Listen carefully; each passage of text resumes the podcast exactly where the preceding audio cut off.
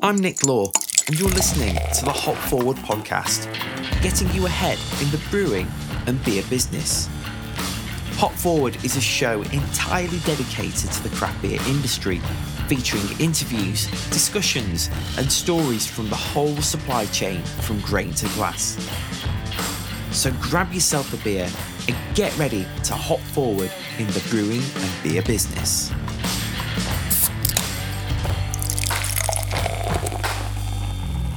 Hello, beer buddies, and welcome back to a brand new sesh on the Hop Forward podcast. Summer's been and gone, and yet here you are listening to a new series of the only dry hopped podcast in town. I hope you've had a nice summer. Uh, we've mostly had building work all summer long, which has literally felt like forever. So, apologies for the lack of a show over these last few months, as you can imagine, with having kids at home and the disruption of drills and banging occurring. It's been quite hard to put podcasts together, particularly given that I work remotely and my house doubles up as my office and brewery and just about everything else. I don't really even really need to leave my home, do I? Hang on a minute, we did that a few years ago and that didn't turn out very well. Um, but you, you, know, it's not as if much has happened over the summer, really, is it? You know, had a bit of sunshine, got over our life admin, our business admin. You know, small things like energy bills and that. We've queued a little. I mean, what's to miss? Okay, so things are looking a little bleak for consumers and businesses alike at the moment, and they have been for some time. While I didn't want to kickstart a new season of this podcast on a somber note, let's face it, the reality is that there are brewing businesses going to the wall as we speak at the moment. Even between the start of summer and the beginning of autumn this year, there have been announcements almost, it seems, every other week about a brewery packing it in, unable to sustain their business a second longer. Think of all the blood, sweat, and tears that have gone into those breweries. If you're a brewer by trade or a business owner listening to this, you'll know the late nights grafting or poring over spreadsheets to make sure the numbers stack up. You'll be well acquainted with scratching your head over a technical issue in the dark hours of the night. That just don't make sense, or trying to sensitively handle some of the issues your employees are bringing with them into work each and every day of the week you'll know the money that has been spent and that sinking feeling of how are we going to make payroll this month? It feels like the issues for independent breweries, very few of whom have big, if any, cash reserves, are seemingly stacking up almost daily. Bounce back loans need repaying, one trip kegs are hard to source, and then there's the ethical dilemma of whether you should even be adopting that kind of single use plastic versus the need to grow your business and your brand just to pay bills and to fulfill the vision you had when you first set off to build a brewery.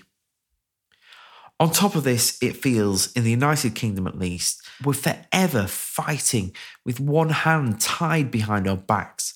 Beer duty reforms, energy bill crises, a war that potentially has the capacity to spill over into mainland Europe at any moment. And that twat on Untappd who keeps checking in our sour beers, proclaiming, I don't like that with me, 0.5 out of 5. It feels like Earth is going to hell in a handcart. The cherry on this dystopian cake, though, is quite possibly the looming deposit return scheme. Born from a desire to be environmentally friendly, this ill thought through scheme has the potential to upend breweries big and small by making them jump through hoop after hoop like some mad version of Crufts where all the dogs have been given a bout of steroids before the competition. Over the next few years, the brewing industry faces a turbulent time. Now that you're probably feeling against the ropes, it's not all doom and gloom. Consumer thirst for independent beer has never been higher. Although, for whatever reason, some breweries haven't made it and there will be casualties still, from my perspective at least, I'm still seeing breweries far and wide attracting new customers, many of whom have never tried a craft beer before and are being converted into craft beer devotees. There's a lot we can achieve together. Bringing people back to the pub, resourcing brewers with the necessary tools to grow their businesses, and even encouraging home brewers to grow in knowledge before they take that adventurous step to build their own breweries. This is where SIBA comes in. The Society of Independent Brewers Association is the UK's equivalent to the America's Brewers Association. And one of SIBA's key roles is to lobby government on behalf of the independent brewers it represents to bring about and help shape policy to benefit brewers everywhere. Just to have a seat at the table. I hope as you listen to today's in depth discussion with Barry Watts, Head of Public Affairs for SIBA, that you'll realise just how much the organisation has achieved on our behalf as brewers, whether you're under two hectolitres like me or producing 200,000 hectolitres. In this week's show, we return to the forthcoming deposit return scheme and what that will mean for breweries of all shapes and sizes. We look at the potential changes that are coming to Small Breweries Relief, which celebrates its 20th anniversary this month. And we look at the economic challenges that breweries are facing across the United Kingdom at the moment. So grab a cold one, and we'll be right back to chat to Barry Watts from SIBA after this notice. Thanks for tuning into the podcast this week. Did you know that Hop Forward works with a range of breweries, bars, bottle shops, and suppliers from across the world of beer? We offer branding development, marketing support, and business consultancy for everyone from brewery startups to craft beer professionals within the beer industry. Find out more about how we can help you hop forward over on our website at hopforward.beer or connect with us on social media at hopforwardbeers. For now, let's crack open this week's discussion. Today on the Hop Forward podcast, I'm joined by Barry Watts, Head of Public Affairs at SIBA. Hello. Hi, good evening. How are you doing? I'm all right, thank you. How are you? Yeah, brilliant. Actually, really good. It's great to be back on here. Actually, we were just reminiscing. I think last time we had a chat was Beer X a couple of years ago, just before lockdown. Uh, what a different world that was. Eh? Know, absolutely. Yeah, make sure you wash your hands. yeah, yeah, yeah. yeah Tap exactly. those elbows. So, Goodness, yeah. Crazy days. Yeah. So it's really good to be back. Good, cool. Well, before we launch into some deep and meaningful conversations about things like the deposit return scheme and the economy and all the rest of it, I think it's it's beer o'clock. So, uh, cheers. Cheers. So, hey. do you want to start with what I'm drinking and then take it up a notch, or start with what you're drinking and then bring it down? Because mine's well, not you that excited. well, you, start first, then. Go on. Go well, on. mine might be in a, a brewery St Mars of the Desert um, glass, but it's just a Franziskaner Weissbier. Okay. Um, so I've not had one for years. I think I remember going on holiday with my wife to Austria in 2009 and we found this little Austrian pub with all the like the you know music on and um, and they had it on tap there and it was just the most quaffable thing ever. So I'm, um, I'm, yeah. I mean, maybe the time and place kind of added to that. It's not quite what I remembered, but it's, you it's, it's, it's, a reasonable Weissbier, isn't it? So let's Very elevate nice. it with what you've just cracked open. Well, uh, okay. Well, uh, drinking in a beautiful uh, Mondo glass, I am drinking another fantastic London Breweries beer, the Kernel. Yeah. Obviously, consistently cracking beer. You're never, never disappointed. Going with the table beer this evening, so 2.9%, a little bit low on the ABV, but I've, I've chosen this in particular as well because of the kind of things we're going to be talking about tonight about deposit return scheme, but also I'm, I'm assuming we'll probably touch on the alcohol duty review. And I think these are the kind of beers we're going to see much more of in the next uh, years or two with some of the change we're going to see. So hopefully I can bring in Kernel uh, into our conversation this evening look at that. I mean, that could segue us into the deposit return scheme, but I'm, I'm going to kind of bring it down a notch before we go into that. So, the, I mean, there's, as you've alluded to there, there's loads of ground to cover regarding the various things that are going to affect brewers from a, um, a governmental and policy point of view. Yeah. Um, but just before we go on to that, let's just talk about what's happening with SIBA at the moment. There's obviously been some big changes with James Calder moving on. You've got a new yeah. chairman in Roy Allkin. Um, yeah, so Ian, Ian Fozzard's stepped down. Is that right? Yeah, no, he's still on the executive. Oh, so oh, he? Okay, Roy, yeah. Roy's taken over as the current chair, and as you said, you know James has, has now left us. I mean, I think James has had such a wonderful, um, really, really positive impact on mm. the organisation, but also the industry. And we shouldn't forget what what he had to, you know, push for, go through, like all of us. But he was really leading the way. Um, you know, he's really left a legacy behind. You know, we did some fantastic work at SIBA. We we kept breweries open during the COVID crisis. We got that written into the regulations. We got money. We got two and a half million quid out of the Scottish government for brewer support fund. You know, we we pushed every every avenue we could to get extra support. Um, and you know, some of the stories I hear from small brewers about what we achieved almost brings tears to my eyes sometimes. You know, I've got got brewers that say, you know, we thought we are going to have to go under. We thought, you know, we're going to have to pack up. Um, but actually being able to open, keep open, um, thanks to the work we did, you know, the the community really came down and supported the breweries. And I got guys that say they, they did a thousand pounds an hour from their tap room, just from the response from the local community.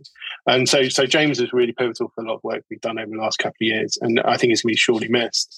But things move on, and uh, you know we're on the hunt for a new chief executive, and I'm sure uh, we'll get someone in the next few months um, who can take us on to the to the next next stage and the new challenges that the industry is going to face. Yeah, absolutely. Well, I think we should say a, a, digital cheers on behalf of every brewer list to this to James. So cheers, absolutely, cheers. Chink, chink. I um, I, th- I think James did a cracking job.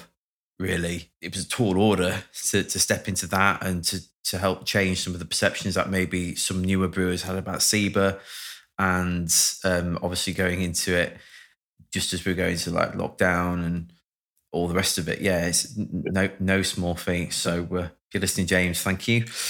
So looking to the future, then, why don't you talk us through Barry where we're at with the deposit return scheme? No, absolutely. Um, I mean, I, I, chose Kernel tonight because um, you know uh, people are familiar with Kernel. It's had the same label, same bottle, same style for since it you know came they they were opened um, more than a decade ago. Um, and what I'm quite concerned is that beers like this and others won't be available in Scotland next year because of the deposit return scheme. And we all want to do our bit to achieve net zero, to tackle the environmental issues that our country faces. But the trouble is with this scheme is they've designed something that is fundamentally flawed, it's complex, and it's extremely costly. Now, the simplest form, you know, from a consumer perspective, it's nice and easy. You know, the idea of it is uh, to increase uh, recycling, uh, to reduce litter, and to get those recycling rates up to 90%. So that's what the goal and the objective is. And from a consumer perspective, really easy. You go into a shop and you buy a nice uh, bottle of beer, you pay 20p, you drink your beer at home, and you come back and you get that 20p back. It's really simple, and it's an encouragement and incentive to return them and not throw them throw them away.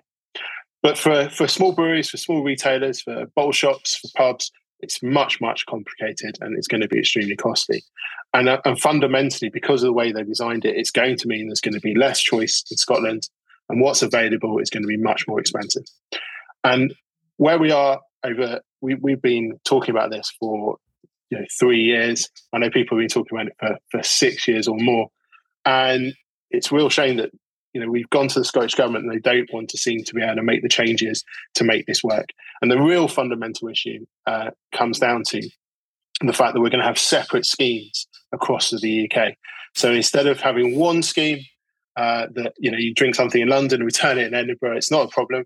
We're going to have uh, three or four different types of schemes that can have different types of containers in them, um, and also different requirements and coming at different times. And those are the real, you know, real problems that are the heart of the issues that need to be addressed. But you know, for a small brewery, you know, they're going to have to um, basically sign up to what they call a scheme administrator, who's going to administrate and look after the scheme. And they're going to put these new trucks on the road.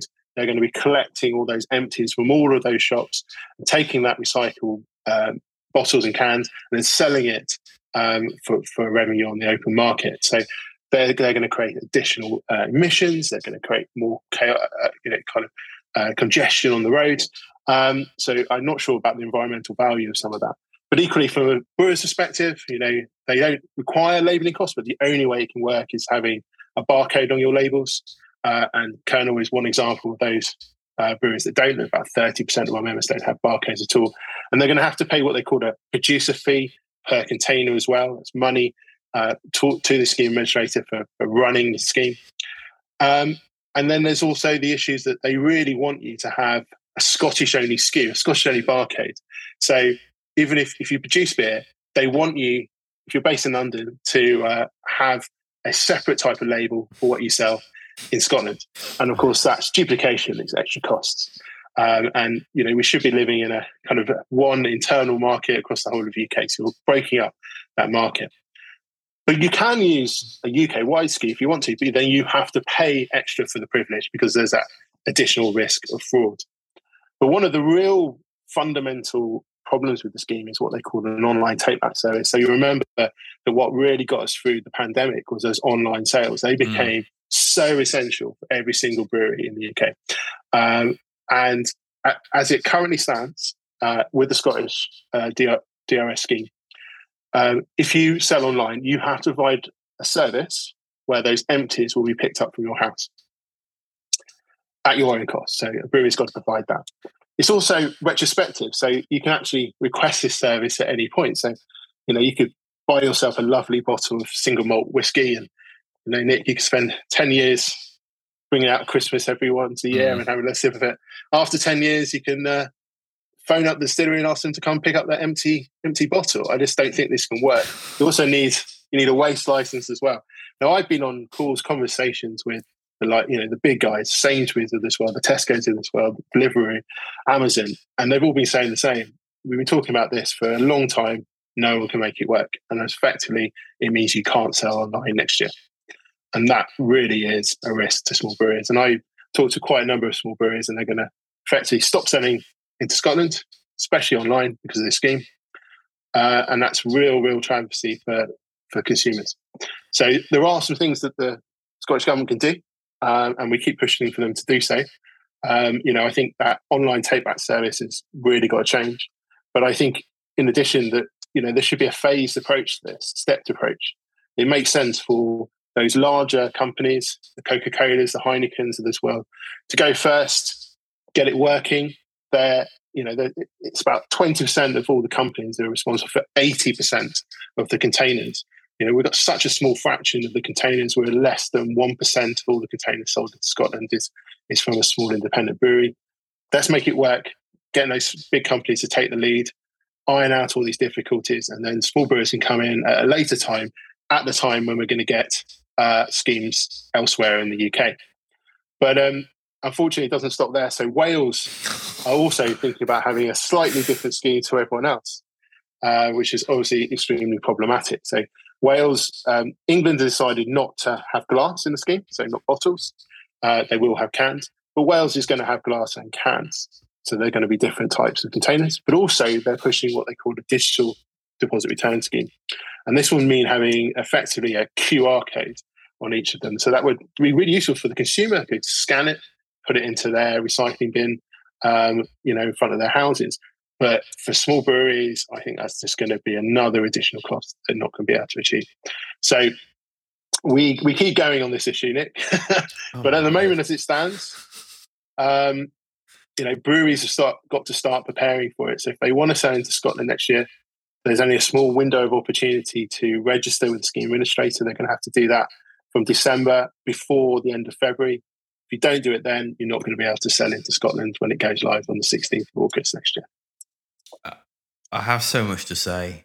I mean, firstly, the glaringly obvious. It's like a slow train crash hurtling down the tracks, isn't it? Yeah. Like yeah. You, you can just see it coming. Is it in Austin Powers where there's that steamroller and it's like, stop? And it's just kind of like slugs towards the security guard. That's the feeling yes. when I'm listening talking about this uh, some initial reflections from me is the United Kingdom, yet again, what United Kingdom, if we've all got different schemes, it's lunacy, absolute yeah. government lunacy. Yeah.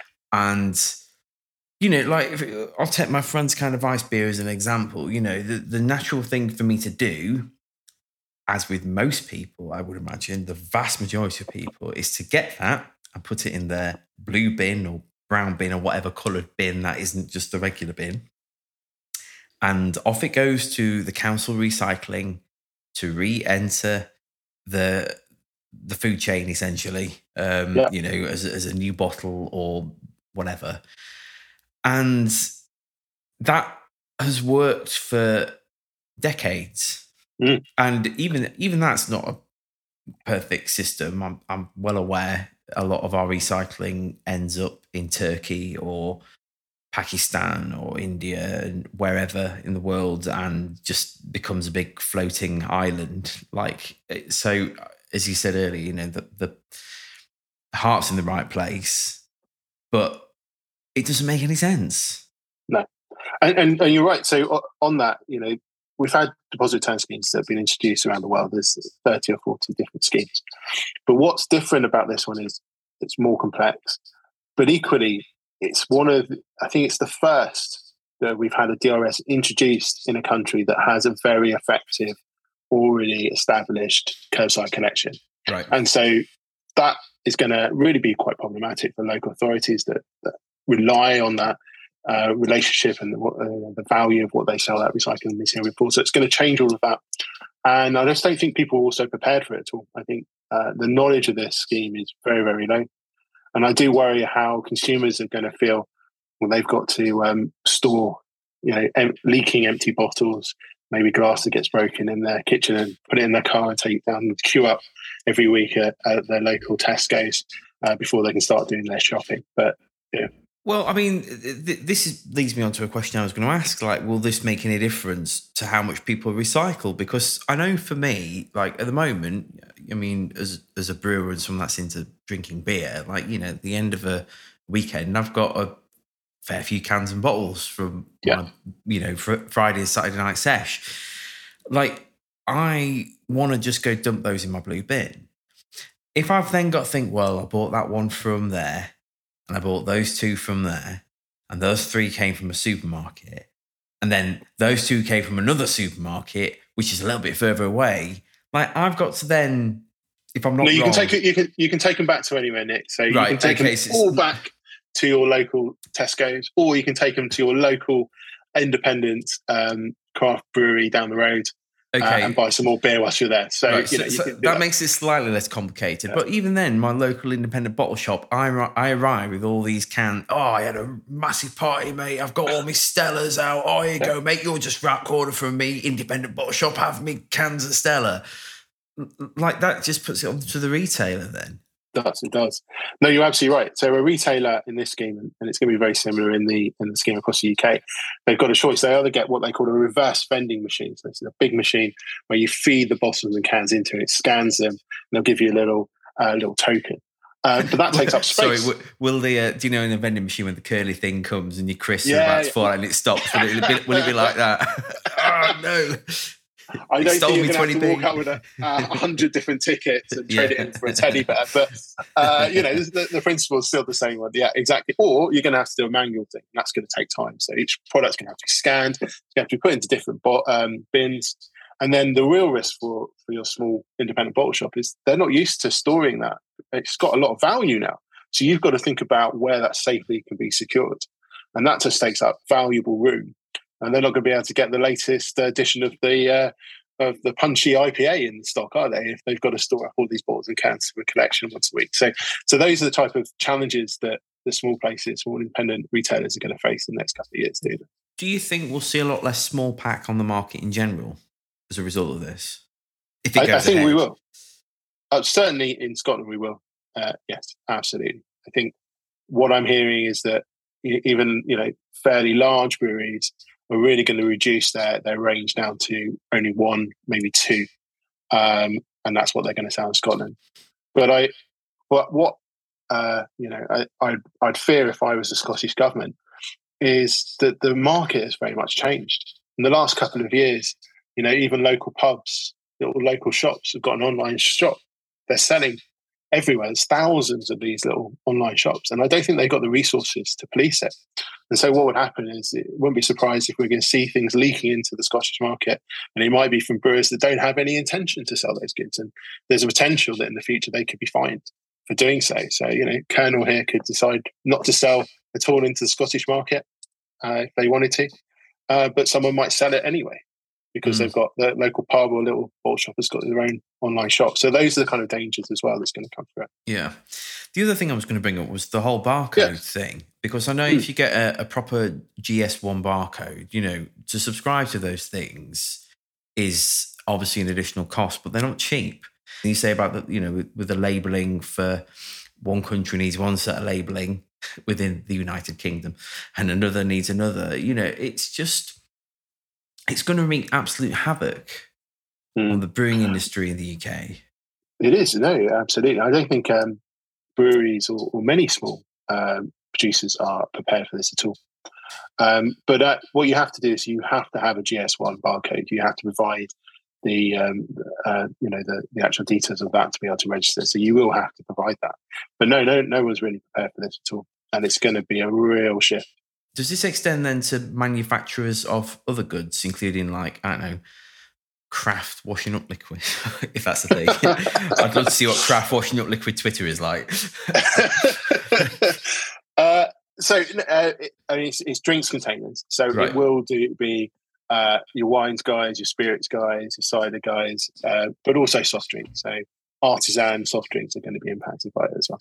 So why does it not then go as far as other forms of packaging that need recycling? Because I'm just as likely to need to recycle a milk bottle, um, a plastic milk bottle that is. But you know, because I know obviously with local um, dairies or creameries. Is creamery the correct term where you, they sell milk? Whatever.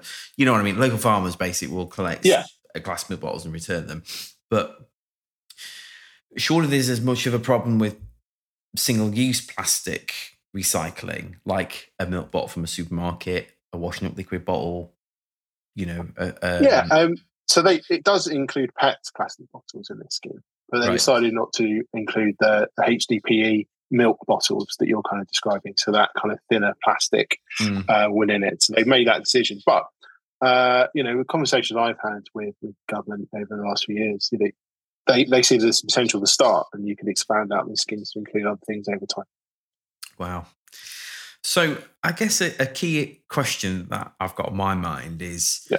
even if there's lobbying of government through Parliament from an organisation like SIBA or collectively from brewers as individuals writing to their MPs. I know there's a lot yeah. of brewers who listen this who aren't SIBA members. Do you think this current government will actually listen?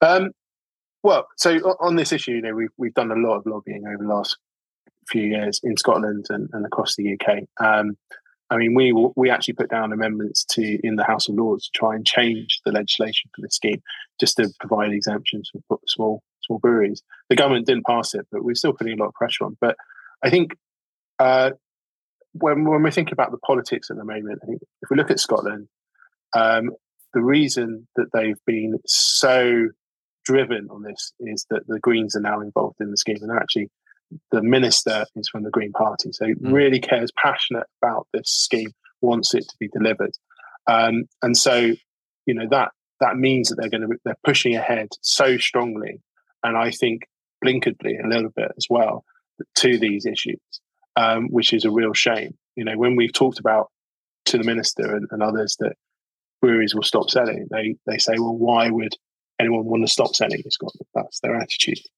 Uh, and that's real sometimes it's very difficult with ministers and government officials. They don't really understand what it means to run a business and those costs and difficulties and the challenges. But with England, I think we've now got a new pr- prime minister, um, and we're going to have to wait and see um, what she intends to do. But there is that feeling at the moment that she may not be as driven on some of these environmental and, uh, and green issues uh, as the previous government was. So we'll have to wait and see. But we we know that DEFRA and the government have been very uh, prepared for quite a number of non- months now on releasing the actual details of the DRS, um, but they haven't done it because you know, the, the changing prime minister, the change in government. But we'll have to wait and see if anything comes and materialises and comes forward. Right. Um, and then obviously in Wales, they're they're very keen to push forward their their own separate scheme uh, with those differences as well. So in the next few months, we'll get a clearer picture about where where things are heading. Yeah.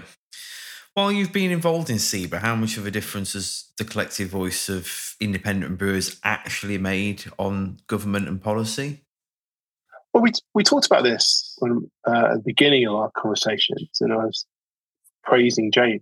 Mm. And actually, we've had some real significant fundamental changes that SIBA has achieved on its own. So that Brewer Support, Support Fund in Scotland, two rounds, two and a half million pounds. That was, uh, and I've I've worked in politics and uh, and beer for a long time, and for me, that was one of the the most um, successful campaigns I've ever seen. It involved us approaching the minister, having those conversations, and then working with the officials to design a scheme and then ensuring that money went out as quickly and as efficiently as possible for small breweries. And I think we should be really proud of that. And also getting uh, that exemption in those regulations ensure that brewers can be open. So I think we have had some fundamental wins. I think we'll probably talk about small brewers relief in a, in a bit as well. Um, mm. Its 20th anniversary this year, uh, you know, that's another example where, you know, we've we've had some success in, in changing the government's view on that, uh, some direct um, direct lobbying, but also we've now got a seat at the table. So uh, James was on it before, and I've now taken his place on the Hospitality Sector Council. So we have a seat uh, with the minister and some of the top people in the hospitality sector. Uh, and we help to drive through strategy and make changes that are going to be positive for our members. So I think we are uh, driving and mm. achieving things for small breweries. Um, and I think we should actually be quite proud of what, what we've done together. Yeah, absolutely. I'm just interested, actually, just on the um, the whole relief for Scottish brewers. Um, I remember when that was announced, and everyone in uh, England and Wales, Northern Ireland, being on tenterhooks is like, well, are we gonna get a slice of the pie? And there was nothing. Like yeah. what what do you think the difference was between the other devolved nations and Scotland in terms of Scottish brewers getting access to those grant funds and the rest of the nations in the UK not? No you you're right and that was that was a real disappointment. We tried very very hard to get to get changes and at every point we tried to open up the, the, the schemes that he did introduce as widely as possible. So the hospitality leisure uh, funds, mm. uh, you know, the latest uh, car funding, the, the local government discretionary grants. Yeah, we pushed every envelope, uh, and we got it written in a lot of those that they did apply as much as possible to small breweries. But you know, actually, and unfortunately, came down to the discretion of the local authorities. Um, so it was disappointing that we couldn't get the same direct package. Um, but I think what happened was that the chancellor came out really strongly at the beginning with a clear package and direction of the things that he wanted to introduce. And he said at the time, you know, we can't can't save every business, but this is the package I'm delivering. And it was, you know, it was fundamental. Um, you know, how, like ninety percent, ninety five percent of our members gained from the Furlough scheme, for example, mm. and that really kept them going. But what happened was because he was so uh, clear on those those areas, those, those packages, that he didn't want to open them up into new different smaller ones. And I think that's where we kind of slipped through the net. So that was, you know, that was really difficult. And it's noticeable as well when you're seeing um, those businesses come out. The challenge we've had this year, that the list of those closures we've seen this year, that uh, quite a few of them are those that didn't get anything at all during, right. during COVID. So it's really noticeable uh, how much difference that kind of funding played to to keep them alive during that really yeah. really troubling difficult period. Yeah, well, we'll come on to that in a bit, um, the whole economic side of it. But as as you alluded to a minute ago about um, small brewers relief, obviously another hot topic that's caused a lot of contention over the last few years amongst brewers and e- even members, you know, some of the, the larger members like Timothy Taylor's, for example. Where are we up to with small brewers relief at the moment? Yes, well, where we are, and um, uh, by the time this goes out, things might change uh, because I think we might get some details uh, in the Chancellor's statement on Friday when he makes this big fiscal event mini budget or whatever you want to call it. Um, but obviously, small. We had that announcement a year ago, and that review on SBR has been going on for such a long time now since 2018. and we still don't have that final certainty about what those changes are going to look like. And that's why we um, we helped partner with a, an MP and had a debate only a few weeks ago in Parliament just on this particular issue, just to keep the pressure up on the government because brewers really want to know what's happening and when it's going to when it's going to come in. But you remember they made those announcements last year, but then they decided to wrap small brewers relief into this wider small producers relief. So that means extending small brewers relief to um, to other alcohol uh, alcohol products such as cider, yes. uh, which which I think is great because it really shows uh, how valuable SBR has been. Otherwise, they wouldn't be doing it. Mm. Um, and so it just shows you how important that is going to be.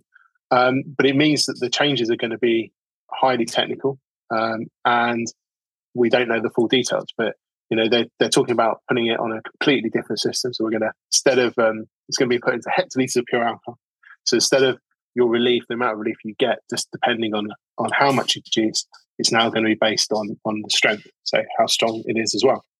Uh, and that's going to have some perverse perverse changes. So if you're doing a lot of very low alcoholic beer, you can gain significantly. And there's a really good uh, opportunity for innovative small breweries to benefit from that, producing a lot of uh, you know, small strength table beer, going yeah. back to our Kernel. But then others, you know, that are doing stronger beers. And I, I keep using the example of one up and coming brewery that's opened up in the last couple of years. Um, they're doing about 3,000 hectolitres, but their average is about 6.5%. So under these changes, under the changes to hectolitres pure alcohol, they're going to reduce an equivalent of 5,000 hectolitres of beer. So their duty bill is going to go up by about £8,000 straight mm. away. So it's all those kind of changes that are going to come through. It's going to be highly complex. Um, and we're also going to see some other wider changes on the alcohol duty uh, review. So, first of all, there's a change at the higher level. So, SBR and the, and the small producer relief only apply up to 8.5%. Um, at the moment, uh, as we know, uh, above 7.5%, you get SBR and the general rate of duty. You have to pay yep. the, the higher rate. Uh, but anything above 8.5% will pay the full whack. So that means your imperial stouts, your strong double IPAs are going to be much more expensive. So you talked about your love of imperial stouts. Uh, you might have to pay a bit more for them. But it does mean that, you know, you're between 7.5%, 8.5% double IPAs. that's quite a sweet spot for some great beers. They're going to probably be a little bit cheaper. Uh, and then equally down at the lower end, so that lower band is going to increase from 2.9% up to 3.4%. Um, but there's a real concern that what we're going to see is some of the big breweries are going to use um, that benefit to reduce, reformulate their beers to gain from that lower rate of duty. And there's a real concern they're going to use that to uh, dominate their market and undercut small breweries because you know there's going to be paying a lot less duty. Uh, and that's a real concern at the moment. So we've been trying to argue that up, some changes to that within the system. Um, and then the other kind of big kind of technical area is the draft duty rate. So that means there's going to be a reduction in the duty you pay if you put it into a large pack. Um, and that's about 5%. And those are obviously sold into pubs. And, um, you know, we've been campaigning really hard on this issue. We've to make it 20 campaign to make sure that they include the 20 and 30 litre containers that the vast majority of small breweries use uh, not just the 40 litre containers and above that are used by the, by the big guys. Um, and we're also trying to put pressure on them to increase that from 5% up to 20% or more. So that's what we're campaigning for. But uh, yeah, they're fundamental changes. And yeah, another issue that um, are just not prepared for. Yeah, absolutely. Uh, but we don't know when it's going to be introduced. All of this was supposed to come in February next year, but we still don't know when it's going to come in. I think it's going to have to be delayed, unfortunately. Yeah.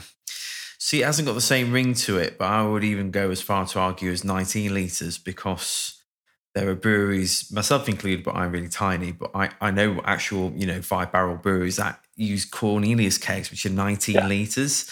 So yeah. they're going to not benefit from that because they're quote unquote small pack by one litre.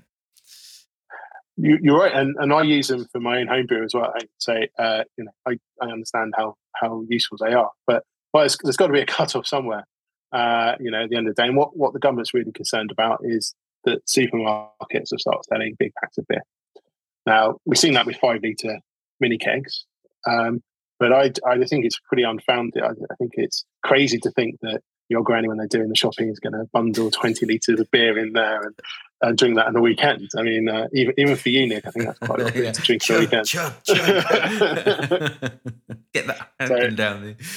Yeah, goodness me, it's um, yeah, it's cra- craziness. And the the other thing I, I, I caught wind of which maybe could shed some light on, was about sure. them changing. I don't think it was the the duty band or um, the what gets classified as a low alcohol beer. What they're going to do, they make some changes to to anything below one point two percent. Um, at the moment, what you brew counts towards your uh, total production for SBR purposes, so it feeds into how much relief you'll get in the previous in the next year. Um, but that anything below 1.2% won't count at all. So that means you can brew as much of that as you want, and it won't affect your relief uh, rate at all. And so that's a real incentive to get into the no and low area. And I think um, later on this year, we're also going to get um, some changes to the uh, alcohol uh, labeling for no and low as well. They call it the alcohol descriptors. Um, they're they're going to do a consultation to make some changes there. Because at the moment, it's, it's just absolutely ridiculous that you can't call uh, you know, your beer, no, you know, non-alcoholic, um, whereas you know American guys can. Um, so it's a real barrier to, to the market. So I think some of those changes on the labelling is really, really important for the industry as well. I, I think that's what I was alluding to because I saw some people on Twitter saying that they thought it was outrageous about them changing the labelling because it would encourage people to drink more or something to that end. And I was reading it thinking either I've got the wrong end of the stick on this or that doesn't make sense because, yeah, okay, you know, you might be able to say a 1.2% beer is low alcohol, but let's face it, next to a 6.9% IPA, it is low alcohol. You know, orange juice or apple juice has fractionally less alcohol in it than a beer of that low magnitude. So, from a health conscious point of view, surely labeling something that is 1.2% as like a low alcohol or low strength or whatever the terminology was that people were kicking off about is yeah. from my perspective at least isn't a bad thing because I could sit here all night and session on 5 to 8% beers but it's not very good for me and my liver. no well quite um, I think you, are referring to a particular article that came out uh, a few weeks ago and I've been reassured by by the people in the government that we speak to that actually that was quite misleading. Right. Um, so, you know, just confirm at the moment to call your beer alcohol free, it must be, you know, it must be 0.05 percent ABV or below in the UK. But uh, an American brewery can label their beer up uh, as alcohol free, but it can actually contain 0.5 percent ABV. Um, at the moment, we use this really old fashioned labeling called dealcoholized, which mm. um, doesn't sound very appetizing to me a lot of the time. And I don't know anyone that really uses it. Um, and I think what they want, it, you know, what the breweries that are producing the kind of products want just just a fair playing field, really, because it seems really unfair that you know Brooklyn Special Effects can be in the supermarket calling itself alcohol free, but it's 0.5 percent, and yet Big Drop can't do the same. Mm. Uh, and so those are the kind of changes we want. And it also talks about, um, you just referred to it, the low alcohol. And I think there was some kind of speculation they may increase that low alcohol uh, labeling up to something like 3%. I'm not quite sure that's what they're, they're going to look to do. Um, but, you know, I think with all these changes, and I'll go back to my, my Kernel that I'm really enjoying now at 2.9%, I think the whole of these, these changes will incentivize uh, breweries to produce more table beer uh, and lower alcohol uh, which I think is a great thing. Yeah, well, absolutely. You know, um, when you when you're younger and you don't really think about it too much, you know, you've got the whole rest of your life in front of you. You know, you, you don't think about what you're putting into your body. But it's, you know, as you get older, you start to think, you know, when the hangovers get worse and, you know, you, you liver and your kidneys don't feel so great. I've been had a few beers the night before. You think, hang on a minute, like sooner or later, this is going to kind of like really start to like take its toll on me if I if I carry on at this pace. Not not that I drink excessively because I don't, but um, I, I think seeing more of those beers and again, like you know, going back to the Kernel and their table beers, not not to blow smoke up their ass or anything, but they they make exceptional table beers. You know, those low ABV beers. I say low from a you know, 2.9% yeah, low perspective. Yeah. yeah. You know, they're utterly fantastic. Yeah. And to be able to have, I don't know, two or three of those on a on a weeknight on a Friday night, whatever, then go to bed and then get up go for a run the next day would be a total win. You have beer, you have the flavour, you don't have any of the or many of the side effects that you would if you're like, come on, 16% distilled imperial stout. Poop poop. yeah, uh, absolutely. And I think there's some really amazing uh, no and low beers out there now. Uh, mm. That is just such a great area for the industry. Really exciting, and it kind of responds to the trends that we're seeing. So, younger people now are moving towards drinking more of those no and low alcohol uh, drinks, and I think you know it's, it's, amazing now to to drink some of those, and uh, it's just phenomenal how the change we've seen over the last only in the last few years as well. So you know, big drop, Roulet, uh, small beer, you know, all producing fantastic, really really interesting, innovative beers. Um, and sometimes they're actually even better than some of the things you get at higher ABV. Absolutely.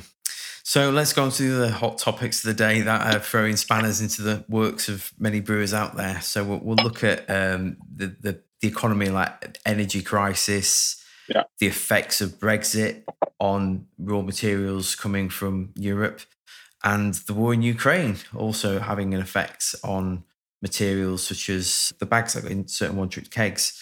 So, yeah. like, how how's that affecting brewers at the moment? I mean, you know, we came out of COVID and we always knew that this period was going to be really challenging for small breweries because you know, even if they got grants or not, you know, a lot of them came out with debt, so they're going to have to start repaying. It's about thirty thousand pounds on average that a small brewery came out of COVID with, got to start repaying. Um, and we knew that was going to be really tricky. And it just feels like we haven't had a break. We just haven't had a chance to recover at all. And it's just been one hit after another. I, I feel just from my side and, and brewers, you know, uh, are feeling it. There's, there's a new crisis, there's a new shortage, there's a new price increase, there's something new every week that is hitting it. And, you know, it's no surprise, sadly, you know, I think we've seen about 40 or 60 small, small breweries um, folding this year already. Mm. And I'm sure there's quite a few there that are really on the margins at the moment. Um, you know, you, you, you, mentioned some of them, but yeah, last week it was KeyKegs, shortages. You know, the week before it's um, CO2 massively increasing in price and a potential shortage with the, the closure of the um, the plants. Um, we've got hop harvest down in Europe by 20 to 40 percent, so that's going to come in and mean increased prices. Um, you know, there's it's just really really hard and difficult at the moment and you're not quite sure where where things are going to go next. But uh, you know, I think the government get that they need to step in and do something, and that's what we see with the with the energy um, ch- um, changes promises this week. And hopefully, we're going to see some further changes at the end of the, the week. I mean, from C perspective, we just we have been pushing really hard and getting the energy price cap and the announcements that we've seen this week start to to to achieve that. But I think what's really important is that, uh, we touched on the beginning as well, that breweries really want to do their bit to move to net zero, become more sustainable, and I but they just don't have the cash to do it. And so what we're really pushing at the moment is to try and get some grants, there's energy grants for small breweries and others, so they can make those changes and invest in green technology.